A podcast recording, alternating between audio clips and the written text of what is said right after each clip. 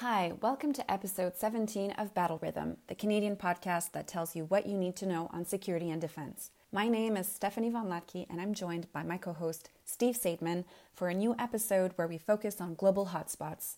That takes us from Iraq to Afghanistan. We have a chat about military personnel policies at NATO and in Canada, and our featured interview is with Dr. Ayesha Ray, who is an expert on South Asia. Our emerging scholar this week is Ali Wyne from RAND, and Steve's Peeve is on the U.S. electoral process and the primaries.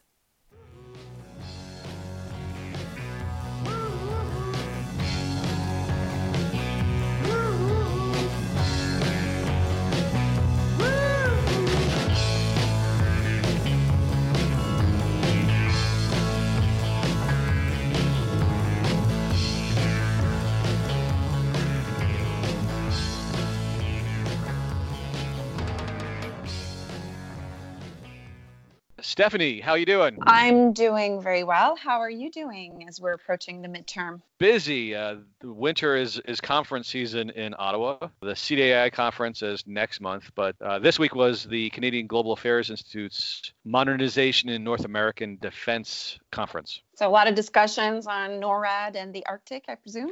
Exactly. Uh, it was a pretty high status kind of thing. They had a, a bunch of uh, generals and admirals from both the United States and Canada. They had defense contractors. They had uh, senior policymakers. Jody Thomas spoke. It was a pretty good crowd, and it was a very full room. And it was really interesting to hear this. And one of the things I heard sort of on one of the side conversations is that this is a conversation the government's encouraging that they understand that they left modernization of the warning systems out of the defense review, and that is in now the mandate letter for the Minister of Defense. So they understand this is a priority, but there's not money budgeted for it yet. So they understand it's a big ask to figure out how to find the money to to renew the various warning systems, either deep in the Arctic or more satellite systems to replace them. And of course, this has a political dynamic, which is that it might remind Donald Trump that NORAD involves Canada, and he might want to, he might want to ask Canada to pay something more than the usual 40%. Now we're going to get another bill.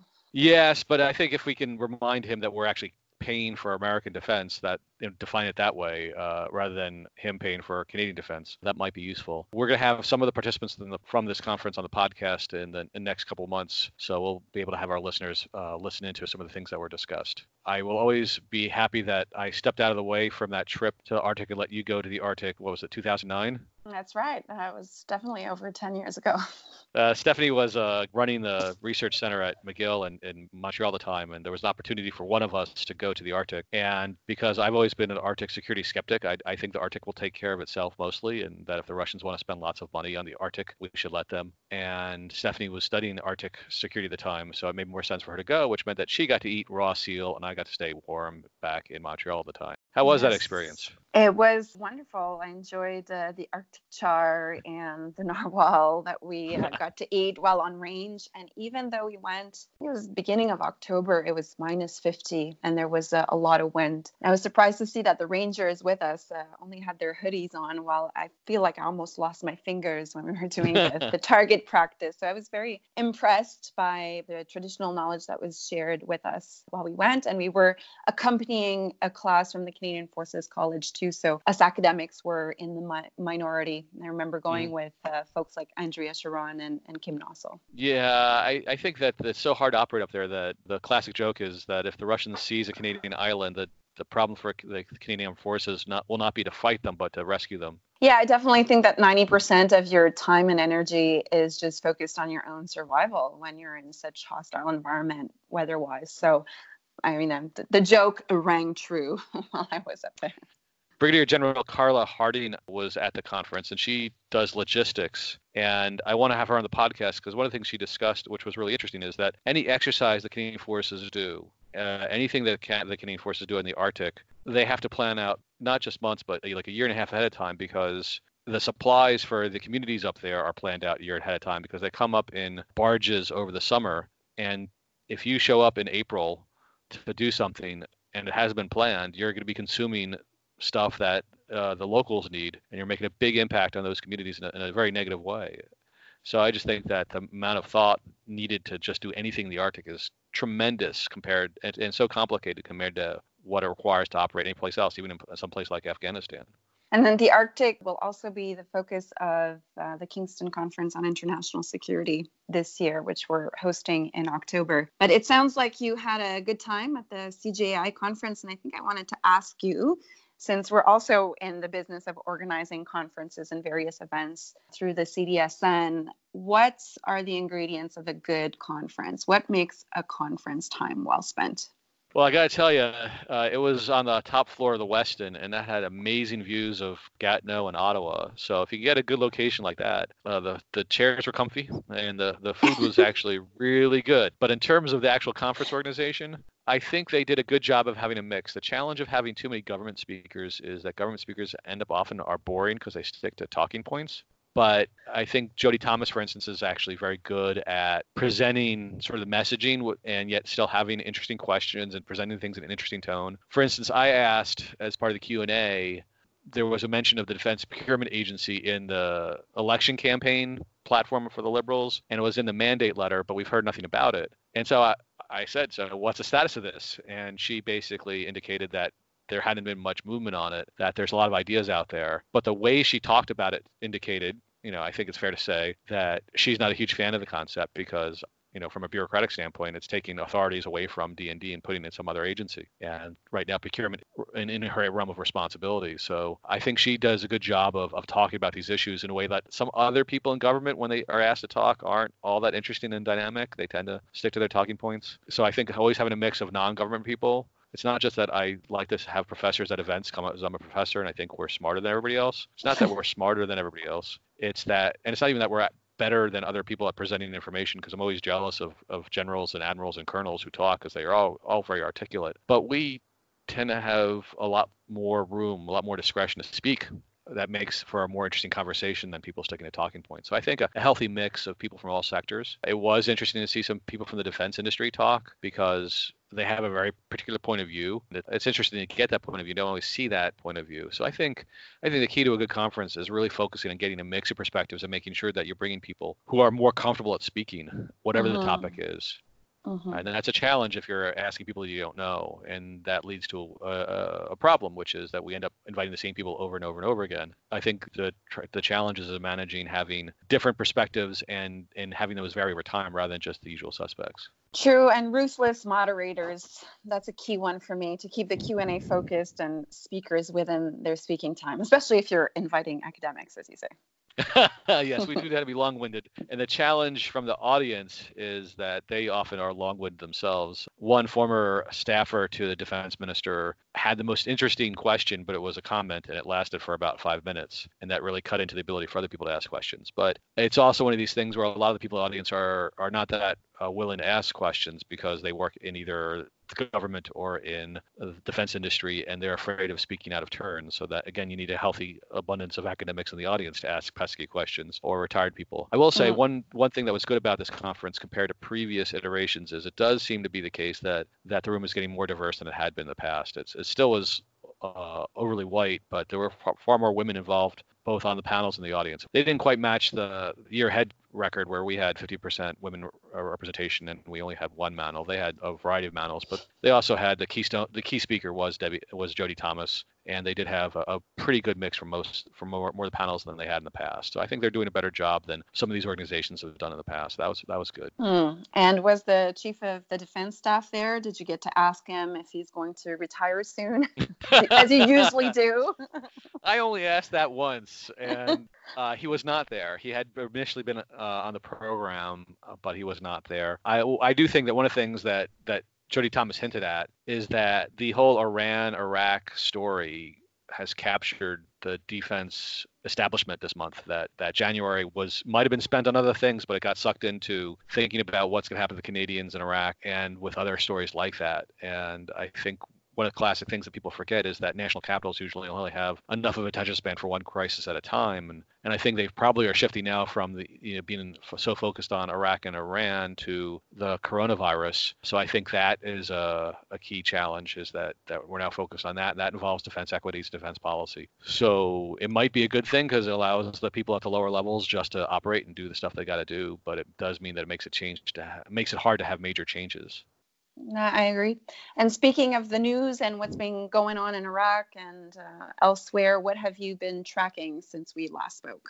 Well, sure. Before we get to Iraq, I just want to mention one thing for Afghanistan, which is yeah. that in Afghanistan there was a whole bunch of ISIS fighters that were captured, and that always presents a problem because uh, some of the ISIS fighters are not from Afghanistan, they're from other places. And in this case, there are apparently some Canadian nationals who are captured. And this repeats the problem that we've seen in Iraq and Syria where ISIS fighters get captured, and if they're of Canadian uh, citizenship, then it poses a problem for Canada. And this presents a lot of complex legal issues that are above our pay grade, essentially.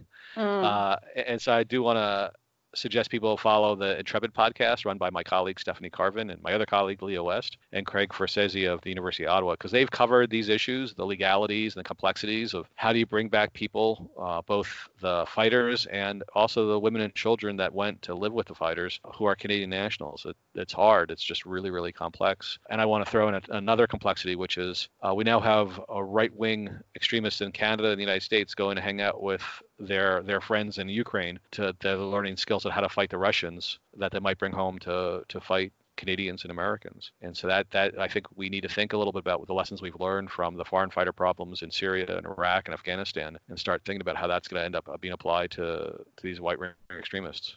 Yeah, exactly. Uh, and is this a good opportunity for me to uh, plug my book called Countering Violent Extremism and Terrorism? There is always uh, a good opportunity. so tell us a little bit about your new book. Yeah, so I received the, the copies last week, uh, which is that was an exciting moment when you're not expecting it, and all of a sudden you get a big package of books, and you're thinking, oh, the book is out. So it was an edited volume, and as you know, very often these edited volumes are put together following a workshop. And indeed, a couple years ago, we held a workshop at the Center for International Defense Policy. And the goal of this workshop was to bring essentially two communities of people. So, folks like you and I, who are international relations scholars, and who have primarily focused on military interventions as one of the most visible response to eradicate international terrorism. But there's another community of scholars who focus on more domestic level strategies that are designed to respond to violent extremism. So we wanted to bring those two communities of scholars and practitioners together. So for me, it was a great opportunity to learn a lot about various approaches that uh, we've done in Canada and elsewhere that are more focused at the national level. And there are also community based approaches that have been tried out. So I, I, won't go, you know, from chapter to chapter. I think what I, what I just want to do is to highlight one of the chapters that had probably the most lasting impact on me, and that was from Tabasum Akseer, and she was a postdoc at uh, Queen's at the time. She now uh, works in Kabul in Afghanistan brilliant researcher, and her chapter was on community based policing strategies, especially attempts at engaging with the Muslim community in Canada. And through interviews that she conducted with Muslim men, she identifies the chilling effect of those efforts and the negative ramifications of directly or indirectly targeting certain groups. In this case, she uh, noted in her chapter how those efforts have contributed to increasing insecurity amongst Muslim communities rather than establishing trust and, and cooperation. So I uh, learned a lot from the contributing authors. I think they're nice and, and short to the point. Uh, they engage with the scholarly literature, but also produce some some very uh, practical recommendations towards the end for practitioners. And there's this comparative element where we can see how Canada has fared compared to other countries. Excellent. Good plug for the book. I'm always impressed with how far and wide you cover the issues of Canadian defense and security. So thanks for bringing that to our attention. Speaking of your expertise, it's time to think a little bit about Iraq and, uh, and NATO. Uh, the news has it that there's some discussion to have more NATO in Iraq. And it's not necessarily being driven entirely by Donald Trump, but actually by Iraqis who would like to have the Western forces stay in Iraq and continue to fight against ISIS with the idea that if we change the name of the mission from a US led mission to a NATO mission, it'll make it more politically palatable uh, to Iraqi politicians. So, what's your take on this? Yeah, last time we recorded the podcast two weeks ago, we discussed the aftermath of Soleimani's death for Operations Iraq, and things were still very much in limbo at that time. And I'm not sure we have greater clarity now. But you're right, this this idea that NATO might take on a bigger role has emerged, maybe as a compromise option, and maybe an admission that the U.S. role will indeed be winding down, or, or some of the responsibilities that the U.S. had will be uh, transferred over to NATO. I just wonder what a bigger role for NATO might look like. I don't know if you've given this any thought, but I can think of you know a couple of avenues. Uh, one would be to increase the number of sites where NATO provides training. So currently, mm-hmm. those training activities are happening in Baghdad, Taji, and Bismaya. So we could think of increasing the number of sites where that is taking place. That would require more trainers, more mm-hmm. helicopters to move those trainers and supporting personnel and more guardian angels for force protection. So here, not looking at revising NATO's mandate in Iraq, but really increasing the reach of training, uh, and that would inevitably require more troops operating under the NATO banner. I think that NATO could also think about increasing its advisory role beyond the Ministry of Defense. So they could look maybe to the Ministry of the Interior, allowing it to focus on more comprehensive security sector reform and maybe helping the Iraqi government to think through the balance between police and military forces throughout the mm-hmm. country. Mm-hmm. So those two options at least entail mm-hmm. an increased role for NATO, but consistent with its current mandate. It doesn't mean like tweaking the types of military and, and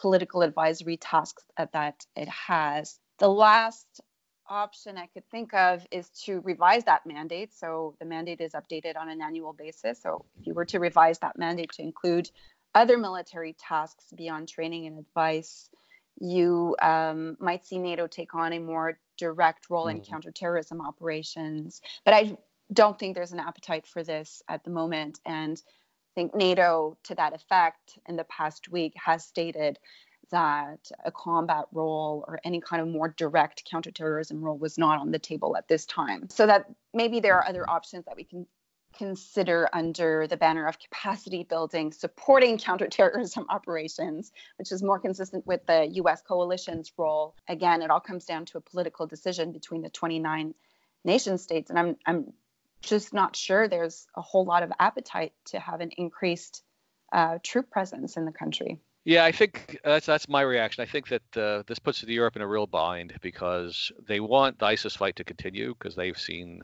they, they, they, they'd rather have the fight be there than um, uh, refugees being pushed more and more into their neighborhood. And they've they've had more ISIS violence there than, than we've had in North America, really. But there's also political price to pay domestically for helping Trump when it comes to Iran. You know, this is about all about his Iran policy, and his Iran policy is widely unpopular in Europe. So it's going to be a challenging for a lot of these countries because if NATO makes a decision, then and they, they want to send more troops or even just to renew the, the missions in most of these countries, it requires the votes in parliament, which requires coalitions to agree to do stuff. And this may be very hard for a lot of these fragile coalitions to come to an agreement on, on doing more for Donald Trump, since that does not get paid domestically. I do think that one thing that might be in between is taking the American forces that are currently there and essentially reflagging them and making them under NATO command. And so that might require some decision making in Brussels, but it's mostly about having the Americans willing to serve under a Canadian commander, a Danish commander, whatever else. So that way it allows the mission to continue more or less as is, but uh, allows the Iraqi politicians not deniability. They can declare victory that it's no longer the Americans running things and it's now a, a multinational thing, which would have more legitimacy. But that still uh, makes things more difficult because there may be opposition in Brussels to, to,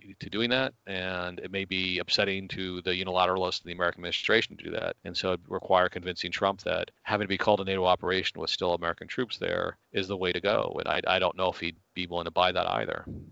Hmm. Well, his uh, vision for NATO me, NATO in the Middle East, his uh, brilliant uh, rebranding of the alliance was to have NATO do more, but I think he had the European partners in mind was rather than have U.S. troops do as much, but under a NATO banner. But we'll see. Yeah. Who knows what he really wants? It would require Esper, the U.S. Uh, defense Secretary, to do some mind games with Trump to convince him that, wow, under this new plan, the number of NATO troops in the region would double or whatever in sort of sleight of hand, not really let him figure out that that's really just American troops now wearing NATO hats. He's been manipulated before, but uh, I just don't know if they're willing to play that game. Speaking of NATO, they've issued a new policy on I want to get the acronym right. Sexual exploitation and assault. Is that the, the phrase? Sexual exploitation so, and abuse. And, and abuse. I'm sorry. This is a new acronym to me. And so this is a new stance to try to reduce or eliminate the harmful treatment of people based on, I guess, uh, on sexual dynamics. So, what do you know about this? And is this something that you you uh, trained them to do? Is this your initiative? No, it's not my initiative, but it's been in preparation for some time now, following the arrival of the Secretary General's Special Representative for Women, Peace, and Security. That's another. Mm-hmm long acronym. So her name is Clare Hutchinson, and since taking over that position, I know that she's been working on an implementation plan for the policy and has also been working to gain the support of, of different NATO stakeholders to get this uh, SEA policy out, this piece of policy that focuses explicitly on sexual exploitation and abuse. And I think that I, I will define it uh, drawing from, from the policy because I think there's a lot of misunderstanding when it comes to what that means and what it applies to. And so it's really the exchange of money, goods, or other commodities and services in exchange of assistance that is due to the local population. So it's when, you know, in exchange for the assistance that NATO troops might be providing to local population, there would be an exchange of sex or other forms of exploitative behavior. That's what SEA refers to. So it's really mm-hmm. looking at that relationship between deployed personnel and uh, the local populations that we're meant to assist. It's modeled quite closely on the UN's policy, the UN's zero tolerance approach mm-hmm. to sexual exploitation and abuse. But this is NATO, and so the alliance calls on, on nations to provide training uh, specific to uh, sexual exploitation and abuse. So, you know, if individual nations are sending troops on NATO missions, now they're expected to have SEA training as part of their pre-deployment packages and, and, their overall preparation. And of course, nations, as always, when they're deploying military personnel, are, are responsible for conducting investigations and to pursue disciplinary action related to sexual exploitation and abuse perpetrated by their personnel. Uh, the other notable thing uh, when reading the policy that mm-hmm. just uh, caught my attention is that all personnel have a duty to report any incident of SEA based on uh, the current reporting mechanisms. But uh, I think that the policy could be a bit clearer on what those are. Or you plugged the article I co authored with Heidi Hardt this week because you're using it in your course. But in the context of the research that I did with Heidi and the interviews that we did, it was clear that most people were not aware of what the NATO reporting mechanisms mm-hmm. were mm-hmm. for different types of incidents, uh, whether those are, you know, amongst personnel or between personnel and the local population. The other thing that came to mind as well was how the policy refers to victims and survivors. So the policy mentions, like many policies on SEA do, that uh, victims and survivors should be treated fairly with dignity and respect. But I think part of that means that um, they are well informed about what to do uh, if they suffer from sexual exploitation or abuse and what their recourses are. And in the UN context, you know, what we have seen repeatedly is that uh, there are a lot of barriers for local populations to disclose and report incidents uh, and when they do, you know, to see that followed up or to have reparations. So at, at Queen specifically, there's a researcher called Susan Bartels who's who's been very uh, critical of the UN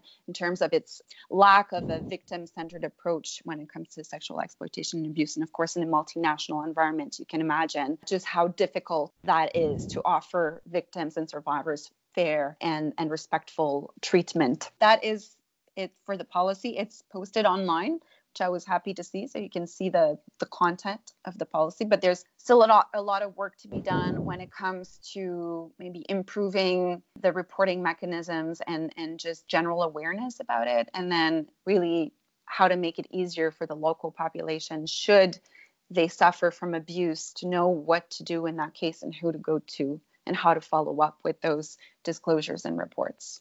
Yeah, the I had I had this class yesterday where we talked about some of these issues, not only your article but other other issues in this. And one of the things that came up, which just presents sort of a, a microcosm of the complexities in all of this, is this duty to report puts a real onus on on the individuals who are not, not only the individuals who are harmed by sexual exploitation, by sexual assault, by sexual harassment, all these uh, problems. But on those that they tell, because it require it forces people who are who find out about these things to report up the chain of command or to some other authority, and that makes it hard for people to confide uh, if they don't want to pursue the investigation because people have found that being part of these investigations is pretty brutal, and uh, it, re- it, requires some people to betray their oath. So doctors and, and chaplains uh, swear oaths of confidentiality, and then they're required to report if if a, a patient or a, a, person seeking their their them out tells them stuff that that they're supposed to report. So uh, there's no magic solution. There's no easy way to handle this stuff, and each possible policy option has important complexities that I think still need to be ironed out. I think the Canadian forces still have this problem. There, has been institutions developed to provide people alternative ways to report that are outside the chain of command. But even that often triggers investigations, which then lead to people having to deal with the fact that they that there's an investigation and it's something they didn't want to have investigated. But I do appreciate uh, that NATO is taking seriously the efforts that various other actors have, have taken because you know we're we're sending these people off to do you're supposed to do good to be do peace building, to be uh, peacemaking, and if it's the peacemakers who are abusing the populations, uh, that's going to undermine the process. And it's also just simply bad to have our people hurt other people. Uh, so I think this is an important initiative. I just don't know if it's going to really reduce the problem. I guess maybe in the long term, just by having this effort that shows that countries will have a more of a responsibility to take care of these issues. Because one of these problems with these multinational or organizations is that the multinational organization has very little ability to punish uh, people. It's all up to the countries to, to punish people. So at least this is making it clear that there are standards that, that need to be respected across the alliance. Yeah, ultimately, NATO only has that control over, I suppose, its civilian staff within the international staff. And that would be dealt with through sort of NATO chains. But when it comes to uniformed personnel or civilian personnel that's deployed under national responsibility but under a NATO banner that always goes back to the nation, just in terms of investigations and uh, ultimately disciplinary action. Yeah, that's one of the things I learned when I was uh, doing a tour of, of uh, Bosnia in 2001, 2002. That that UN was averaging more than one car crash a day because their people, you know, if, if you destroy too much equipment. It was like you never wash a rental car. If you're not responsible for the vehicle, then and not have responsibility for anything, then then why drive it carefully? And so these people would break the vehicles, and the worst thing they could do is be sent home. So I, I do think that this is an important initiative, and it relates to uh, uh, something that's going on in Canada, which is there was a news story the past week that Canada is falling far short of its goal of hitting 25% of the force being uh, uh, women by 2026.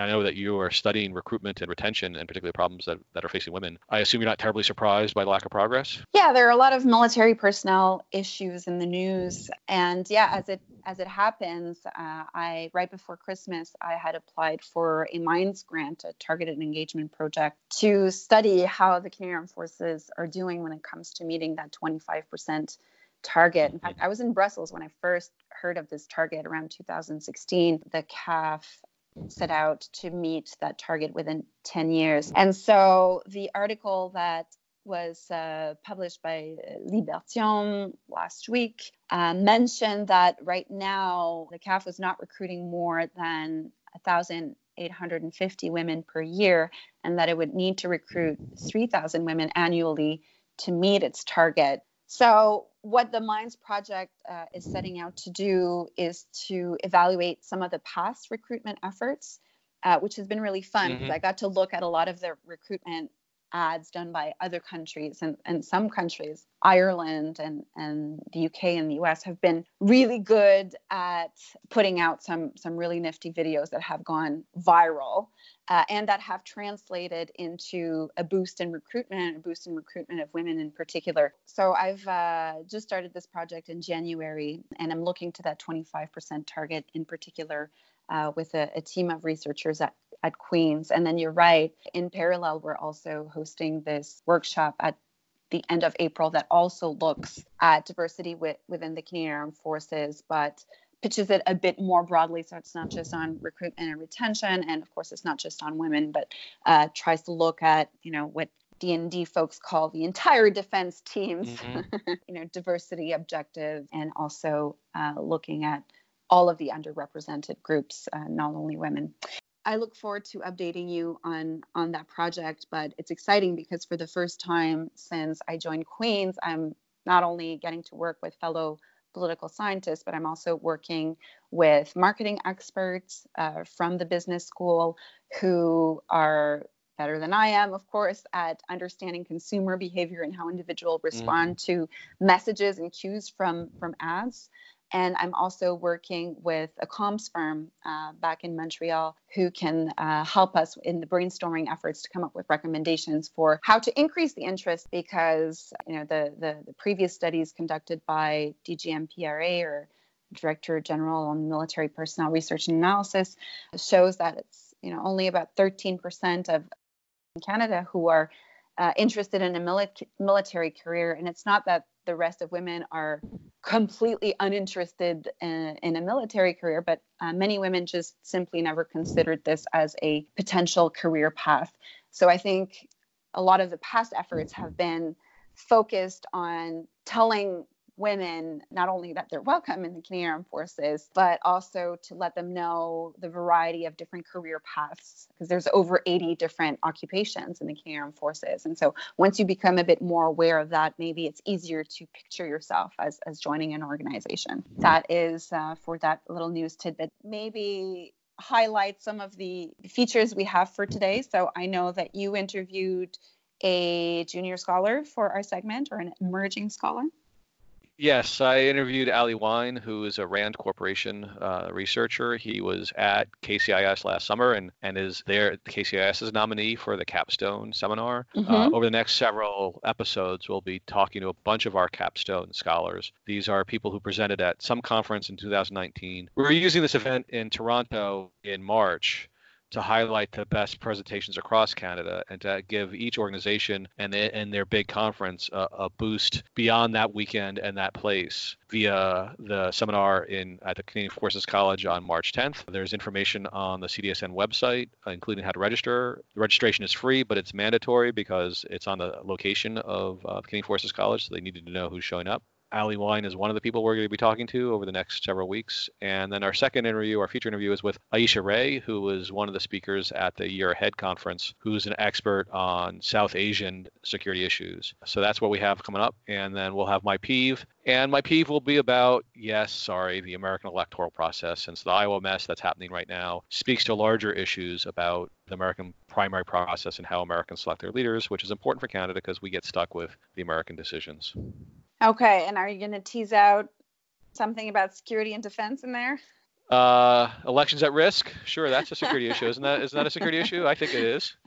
Uh, the fact that they the Iowans used an app that hadn't been tested and was very easy to to hack, and also apparently there were Pete Buttigieg supporters who were tweeting out the pin numbers for the app, so that way anybody else could get access to this information of how the various uh, rooms are voting for the different candidates. Mm. I do think this is a security issue. Even if Canada managed its election last year, well, it doesn't mean that all democratic elections will be managed well, and that is, I think, a security issue not just for them but for us as they their decisions impact Canada's place in the world. All right, all right. Save it for the end of the podcast. Always a pleasure to talk to you, Stef. Have a, a great couple of weeks. The, the next time I will be in Japan, so we're going to have to figure out how to do that particular podcast. Safe travels, Steve, and talk to you soon. All right. Take care.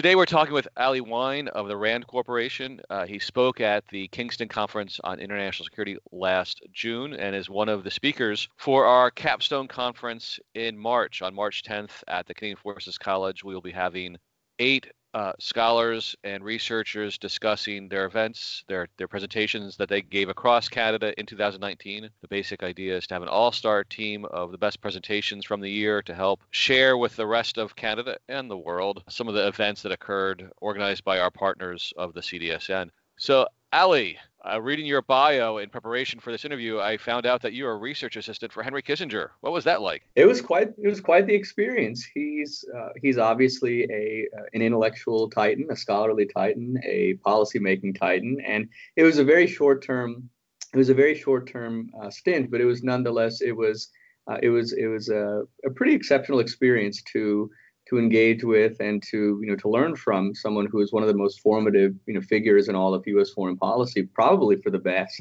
past half century, if not longer. Your talk last spring at, at Kingston was how this concept of great power competition is is a bad idea to think about U.S. foreign policy, right?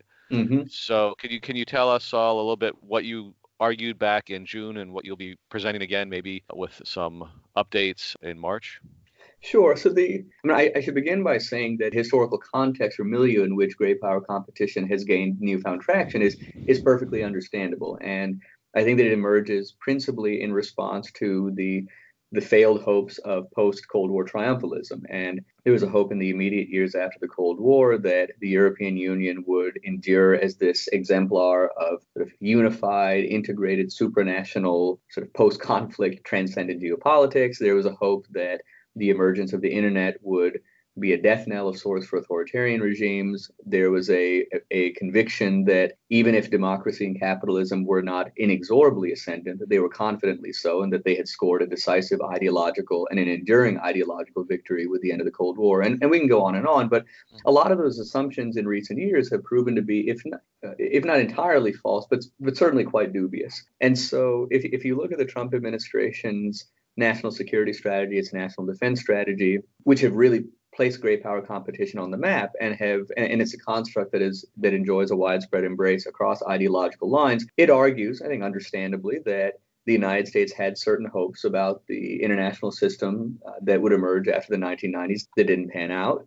Um, it argues that in light of china's militarization of the south china sea and various russian activities whether it's its invasion of Georgia in 2008 or its invasion of Crimea uh, a few years later, that the external landscape is more complex and contested and chaotic than the United States had hoped and or believed. Uh, and it also argues rightly that the United States has spent too much of the past two decades or so preoccupied with counterterrorism. And so I, I say all of that to say that the the convergence uh, in Washington on this concept is is understandable. Where, but I, I would say that I have two principal at the strategic level two principal concerns about the construct. I think the, the first is in how it frames China and Russia. So under the auspices of great power competition, both the national security strategy and the national defense strategy stipulate that China and Russia are the two principal uh, sort of focal points or, or antagonists in this competition. It is true that China and Russia are both, depending on which power assets of theirs you appraise, they are both global powers. But China and Russia have very different material capacities. Uh, so China's economy, I think if you look at the latest data, is a little over eight times as large as that of Russia, and the economic gap between them is growing apace. So they are they have different material capacities. China is a resurgent global power. I look I think of Russia more as a, a regional opportunistic disruptor. Uh, China wants to chip away at certain aspects of the post-war order, whereas I think that Russia is much is is much more prone to reckless brinkmanship, and it's uh, looking much more intentionally to to to weaken the the post-war order. And we can you know we can enumerate more of those differences, but you know the point is that when you when you group under one construct, namely great power competition, when you group under that construct two countries that have very different material capacities, very different, I, I think, ambitions for where they would like to be in the world, very different strategies for pursuing their ambitions, you end up not only eliding critical analytical differences, but also as a result, generating uh, problematic policies. And incidentally, even observers who are, are quite strong adherents to the construct of great power competition generally concede that the promulgation and, and further embrace of this construct has played an important role in hastening an alignment between uh, China and Russia that really began in earnest uh, after the West imposed sanctions on Russia after its annexation of Crimea. So there had been some alignment, growing alignment between China and Russia, but I, I think that this embrace of great power competition has hastened that alignment to the detriment of U.S. national interests. So that's one analytical slash policy concern I, I have. I would say that the second broader concern I have is the the nebulousness of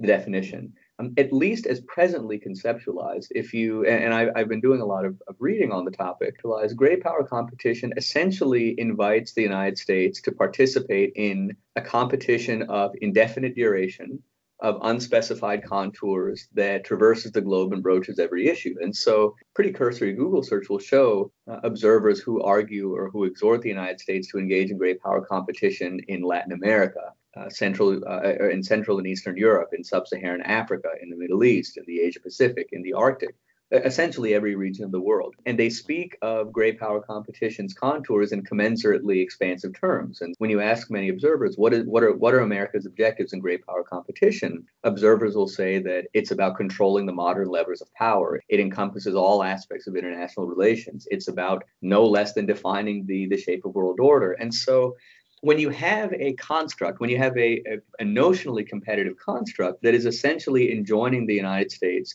to be ubiquitous, uh, to participate in great power competition across the world on every issue, you're not so much offering coherent prescriptive guidance as you are offering an aspirational wish list of sorts. And so so, so you know, the argument that I, I think I made last year and that I, I certainly will reiterate when I'm up in Canada in in March is to say I wouldn't propose to argue that great power competition couldn't, in theory, be the basis for a disciplined U.S. foreign policy, but I do think that it will, it will have to undergo a lot more analytical interrogation. And we need a leaner construct that does a few things. Number one, it needs to appreciate the limits to U.S. power. Despite the preponderance, the, the singular preponderance of American power, the United States is not without its limits strategic, fiscal, and domestic. We need a concept that is uh, unapologetic about designating regional priorities and threat priorities. And, and I think that there is a, a, reasonable bipartisan consensus. I think it's fair to say consensus that the Indo Pacific or the Asia Pacific, depending on your preferred parlance, is increasingly where the center, the nerve center of world affairs will be and where the United States principally needs to be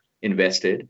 So we need we need a leaner concept that designates regional priorities that is unapologetic in saying that as we rebalance, if and as we rebalance the Asia Pacific, we will experience a relative diminution in our heft in the Middle East. And we also need a concept of great power competition. Uh, and I'll just make two last points. One that is fiscally sustainable. To, our debt continues to grow our society is aging and the rate of growth despite the i think the judgment of many observers that our, our economy is in reasonably good shape nonetheless our rate of growth uh, is is still is still quite anemic. And so if you put together burgeoning debt relatively anemic growth uh, rapid societal aging, you have a, a, pretty a pretty grim fiscal profile. And so we need a, a concept of great power competition that talks about how our engagements abroad, whether they're military engagements or otherwise, but how they will impinge on our material welfare at home. And finally, and, and arguably most importantly, we need a construct of great power competition that appreciates uh, public wariness of,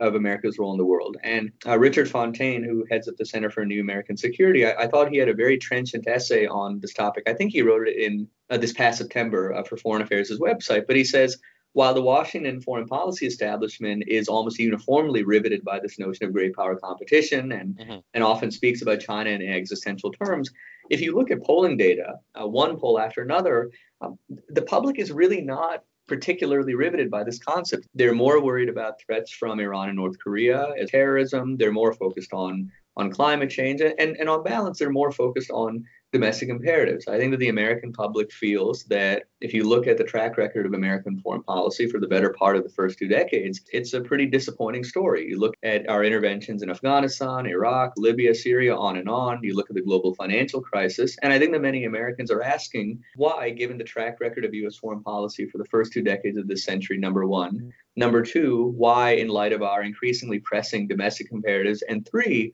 why, in light of more pressing threats and priorities, would the administration ask us to participate in this indefinite odyssey? It's a long way of saying that great power competition it does acknowledge understandably the the the failed triumphalism or the failed hopes of post cold war triumphalism. It, it is correct to say that we have been preoccupied overly preoccupied with counterterrorism. It is right to argue that we have to be more vigilant in repelling certain chinese and russian challenges to the post war order but as far as analytical and prescriptive guidance, I think it's far too expansive. But again, just to reiterate, it essentially, as presently conceptualized, is enjoining the United States to compete across the world in every domain. And I think it's telling that even some of the, again, the staunch adherents of the construct concede that it's concede its fluidity and nebulousness. And so there was an article in, I believe it was in Defense News that was published last May, in which uh, Katie Bo Williams, a correspondent, you know, spoke with some folks at the Pentagon and said, "You've you've embraced this notion of great power competition. How, how do you define competition? How do you scope competition?" And she she got a lot of kind of puzzled looks and and a lot of responses to the effect of, "Well, we're we're still trying to figure that out." There's a lot of work to do to to clarify the construct, to to circumscribe its parameters, and to make it a more disciplined basis for U.S. engagement in the world going forward. Well, that's great. I really appreciate you telling us uh, what you are going to talk about and what you have talked about. And we look forward to hearing your presentation at the CDSN Capstone Seminar in Toronto on March 10th at the Canadian Forces College from 1.30 to 5.30. People can register for the event at our website,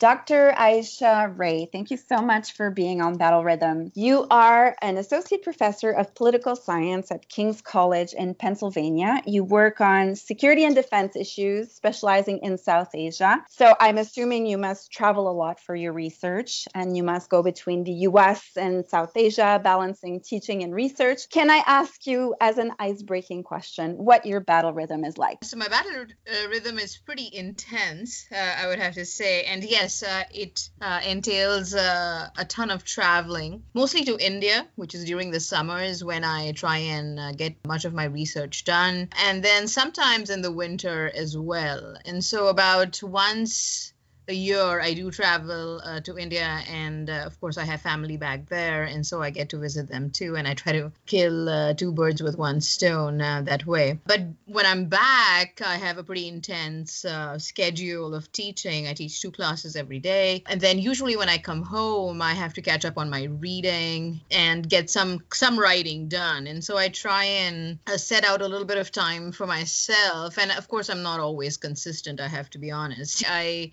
devote or at least try to devote like 500 words uh, a day. Like i have a book chapter coming up that i'm working on and so i've been i've been telling myself i must write 500 words every day and i have been i have been able to do that uh, but i hope i can pull it through. Uh, that makes it pretty tight my schedule and uh, i have to constantly juggle all of that the teaching the research uh, as well as of course the presentations that i do or the conferences i attend as well. So wait a second. You teach two classes every day and you write 500 words per day. Well, I, am not doing that. I have to say I'm not doing that perfectly, but the goal is to write 500 words every day right now because I do have a deadline looming up and it's due in April, and so I I've told myself I must do it, uh, and I'm trying pretty hard to get it done. Can you give us a, a sneak peek of what you're working on and what you're trying to get done? By the oh yeah. So this is actually a, a, book chapter on the indian army and it's uh, with uh, carnegie india. And uh, most likely they're going to have a workshop in the summer. It's an edited volume on security and, and foreign policy i think that they're trying to publish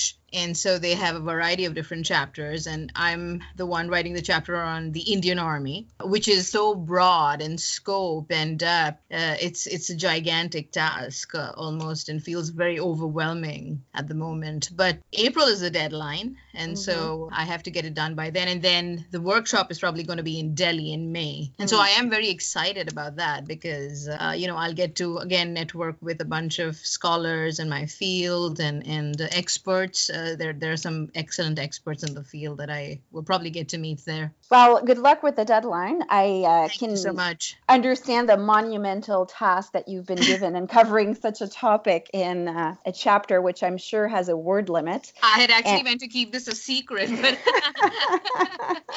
I've, I've, I've, spilled the beans out now, and, and hopefully it's going to get done. So. Oh, now there's a public commitment. yes. Uh, and I assume that with everything that's been going on in the news with regards to to both India, but also right. I'm thinking about the the Kashmir situation mm-hmm. specifically. Of course, this must take you away from your normal battle rhythm. Like you're working on your research, you're working on the projects that have been planned for a long time, and your teaching schedule, and then you must constantly be getting calls from the media or think tanks to comment on evolving political and security situations in South Asia. Right. I mean, it's pretty frequent. I've, I've had frequent interviews since this crisis began, of course. I mean, the, the conflict goes uh, over 70 mm-hmm. years back, mm-hmm. but the shocking developments that have happened since August of last year are uh, a pretty uh, kind of precarious turn towards uh, a very dark moment, I would say, in the history of India and even uh, in, in the conflict with uh, Kashmir, and particularly for the people of Kashmir. And so I think this is a critical turning point, like I actually mentioned in the Year Ahead 2020 conference there, that this is a critical turning point in the crisis in the region. I think there uh, are going to be massive ramifications for peace, stability, and even democracy in India going forward. So you you mentioned that you were a presenter at the Year Ahead conference. Mm-hmm. This is a perfect segue. You mm-hmm. focused on the security situation in Kashmir. And just for our listeners, Kashmir is a Muslim majority territory claimed by both India and Pakistan. Mm-hmm. And tensions spiked last year when Jammu and Kashmir saw their special status revoked. How did you approach this topic for a Canadian audience that is active in the security and defense community? Well, uh, I did uh, start with a brief history of the conflict. And you know, I had to go back to, well, 1947 is sort of the watershed moment. And both for uh, India and Pakistan in the very first war, and then you know you had the instrument of accession, uh, which uh, was was what bound uh, Kashmir to India in, in some sense. But there were a series of UN resolutions, of course, which had urged India and Pakistan to actually hold a plebiscite. But there were problems with the way the Pakistani military did not withdraw its troops uh, initially, and so that fell apart. And and then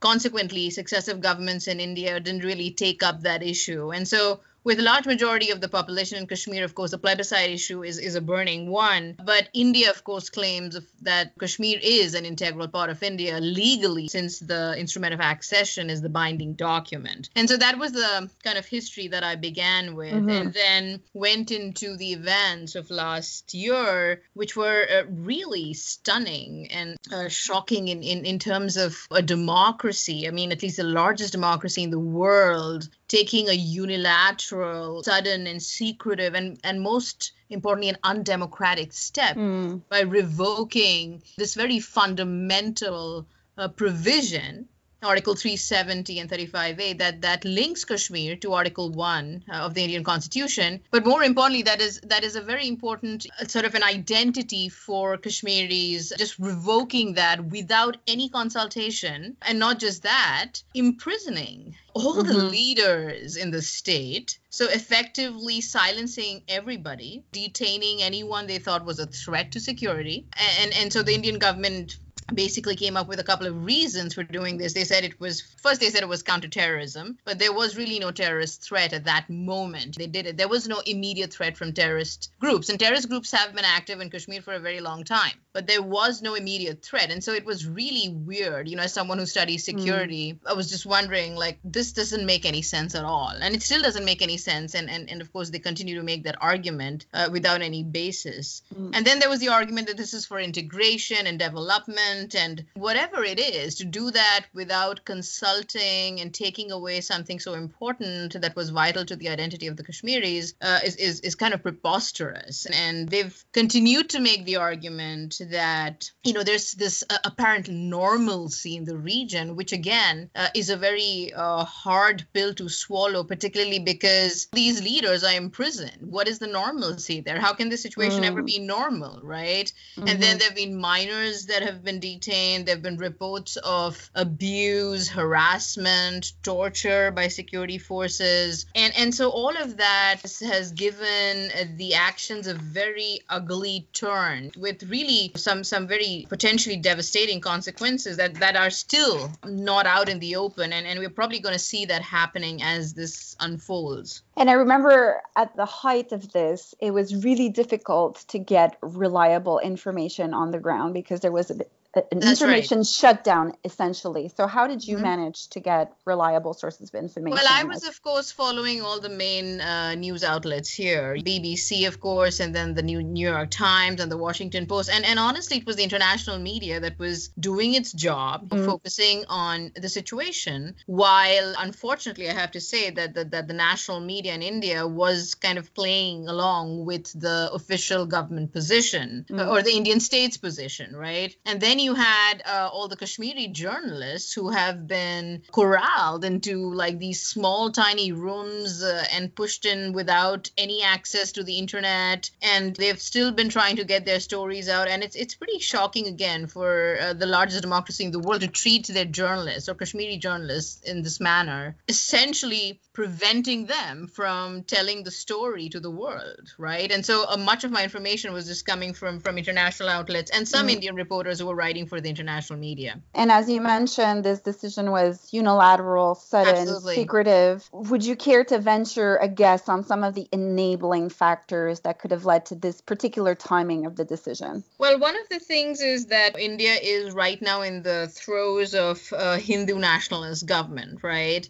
Mm. Uh, the Modi government government and the BJP party, uh, which, of course, even outside of Kashmir, has been systematically hounding uh, Muslim minorities, censoring the press, and, and engaging in a variety of undemocratic methods. In, in this case, it's particularly troubling because uh, the clampdown is, is, is very, very severe. And so, one of the things in their manifesto, right, which is what I was going to mention, the BJP manifesto, the Modi government's manifesto, mm-hmm. from the very beginning was to remove this article, right? And, and uh, uh, there has been a trend uh, where they've been pretty vocal about creating India into a majoritarian Hindu state. And I would say we're already there by, by the events that are unfolding in India. is already a majoritarian Hindu state with very little space for dissent, very little space for minorities. And I think this could be an extension of that project in Kashmir, which of course they wouldn't lay it out that way, but they would find other reasons to kind of justify it. But uh, it is one way to, again, uh, minimize uh, Kashmiri Muslims and, and sort of have this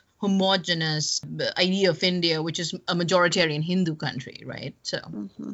And then the protests over the citizenship laws have also oh, stirred yes. a lot of unrest. Absolutely. Again, and those uh, have uh, been they're, they're, they're discriminatory. The protests have been violently kind of subdued. Students have been arrested, beaten up. Activists have been jailed, and so it's a very grim situation. I think this is a very dark time uh, in India, and, and it could get worse as we move along. Well, I won't ask you to predict the outcome of all of this. Mm-hmm. I, I may instead ask you to share some of your other research as well on on the topic of, of India. You mentioned earlier that you were writing this chapter, but I also right. know uh, you mentioned to me that you did some research uh, in India on women and combat. Yes. This is a big, big topic of discussion in Canada. The Canadian Armed Forces have set out to have 25% of women in the military by 2026. Oh, and wow. the underrepresentation of women is especially acute in the combat arms. So, can right. I ask, what has the Indian experience been like? Right. So, India has a long way to go. And since uh, I work on defense, and actually I come from a military family as well. Uh, mm. My father was uh, in the it was was in the mechanized infantry. My uncle was in the mechanized infantry, and so I've grown up uh, in a, in a military family, and I've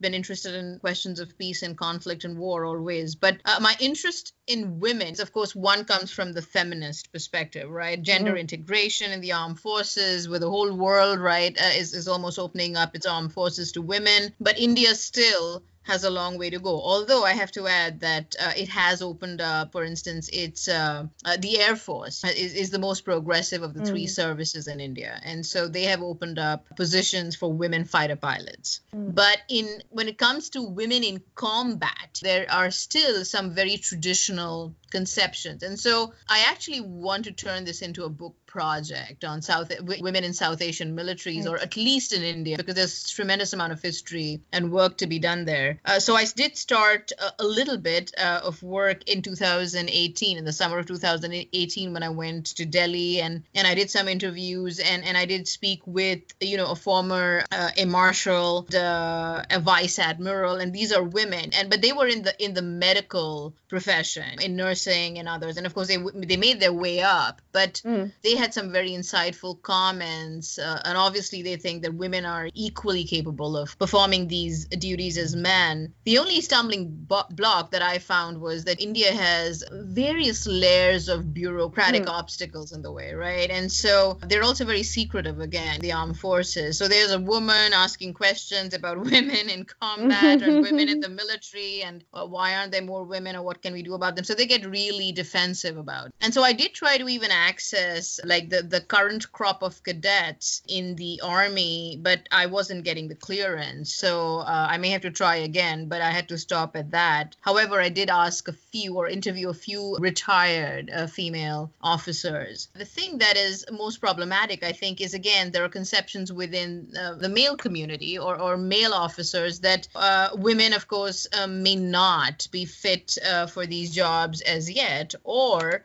that there are going to be serious problems if they were caught as prisoners of war in conflict but oh, it's almost like all these decisions again are being made by the men without giving the women you know the opportunity to decide for themselves right? And so i think there are a series of different questions where it would be fascinating to see uh, the perspectives. But i think again culturally in, in the social environment that that south asia uh, has seen it is still a very conservative society right? Mm-hmm. and and for them to open up positions for women in combat might uh, i mean at least in the in the in the army right will mm. be will be a long way i mean it, it it's going to be a while also we've seen the current chief he's not terribly progressive individual and, and of course does not believe in uh, women uh, joining co- uh, combat. And so there are uh, officers at very high levels who are probably opposed to women in, in combat positions. And so i think there's a lot of work that can be done here and and i would be happy to do it. But again going back to the battle rhythm question it's like how am i going to get all of this stuff done? And so eventually hopefully there will be a time when i get it done. Well, i like the formula of uh, getting things done 500 words a day. Yeah, it's a good good increment yes yes at least it, it's it's it's satisfying it's not it's not great but i mean it's it's that satisfactory level and, and there might be uh, also thinking back on on women in the indian military there might be sources of external pressure too i know Correct. india mm-hmm. provides a lot of troops for mm-hmm. UN peace operations and the UN is establishing right. these targets yes. for the percentage of women and, we've actually had women in peacekeeping operations yes and and so has Bangladesh I think Bangladesh has had a very fair amount of women a large number of in peacekeeping operations uh, but Sri Lanka Bangladesh Nepal these also offer very interesting comparative cases so if I were to do something I probably would devote a chapter to those countries as well well, I hope that you do. Uh, I have a last question, sort of sure. parting wisdom for, for our listeners, but especially our emerging scholars. You seem to have navigated different professional boundaries quite well, uh, you know, teaching and, and research as an academic, but also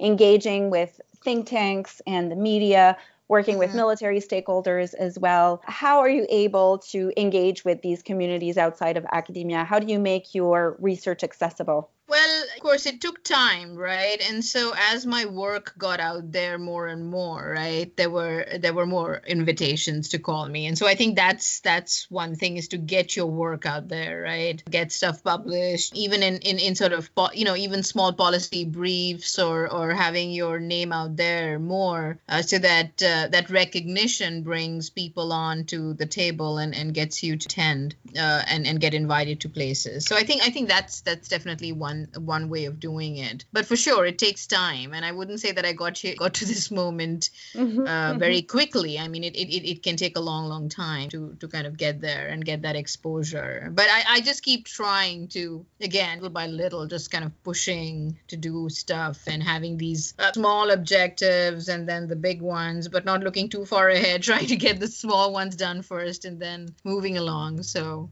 excellent. And saying yes to things like our year ahead conference. Thank yes.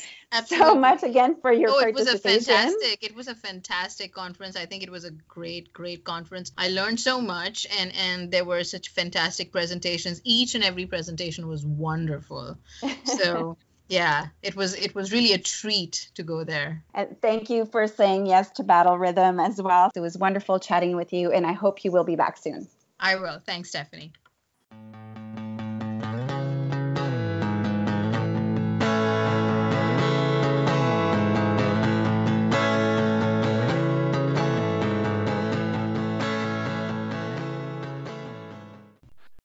Today's peeve is about the American election campaign. And no, it's not about the candidates, it's about the coverage. What drives me crazy about the coverage is that the media seems to need to have a different narrative every week. And so maybe it's a good thing that the Iowa caucuses were a disaster because it kind of prevents anybody from coming out and making a distinct narrative for the week or next two weeks about who's electable, who's winning, and all the rest of it. When we talk about electability, remember, in 2007, 2008, people didn't think that somebody with the name of Barack Hussein Obama, a black man who served only in the Senate for a couple years, was seen as electable.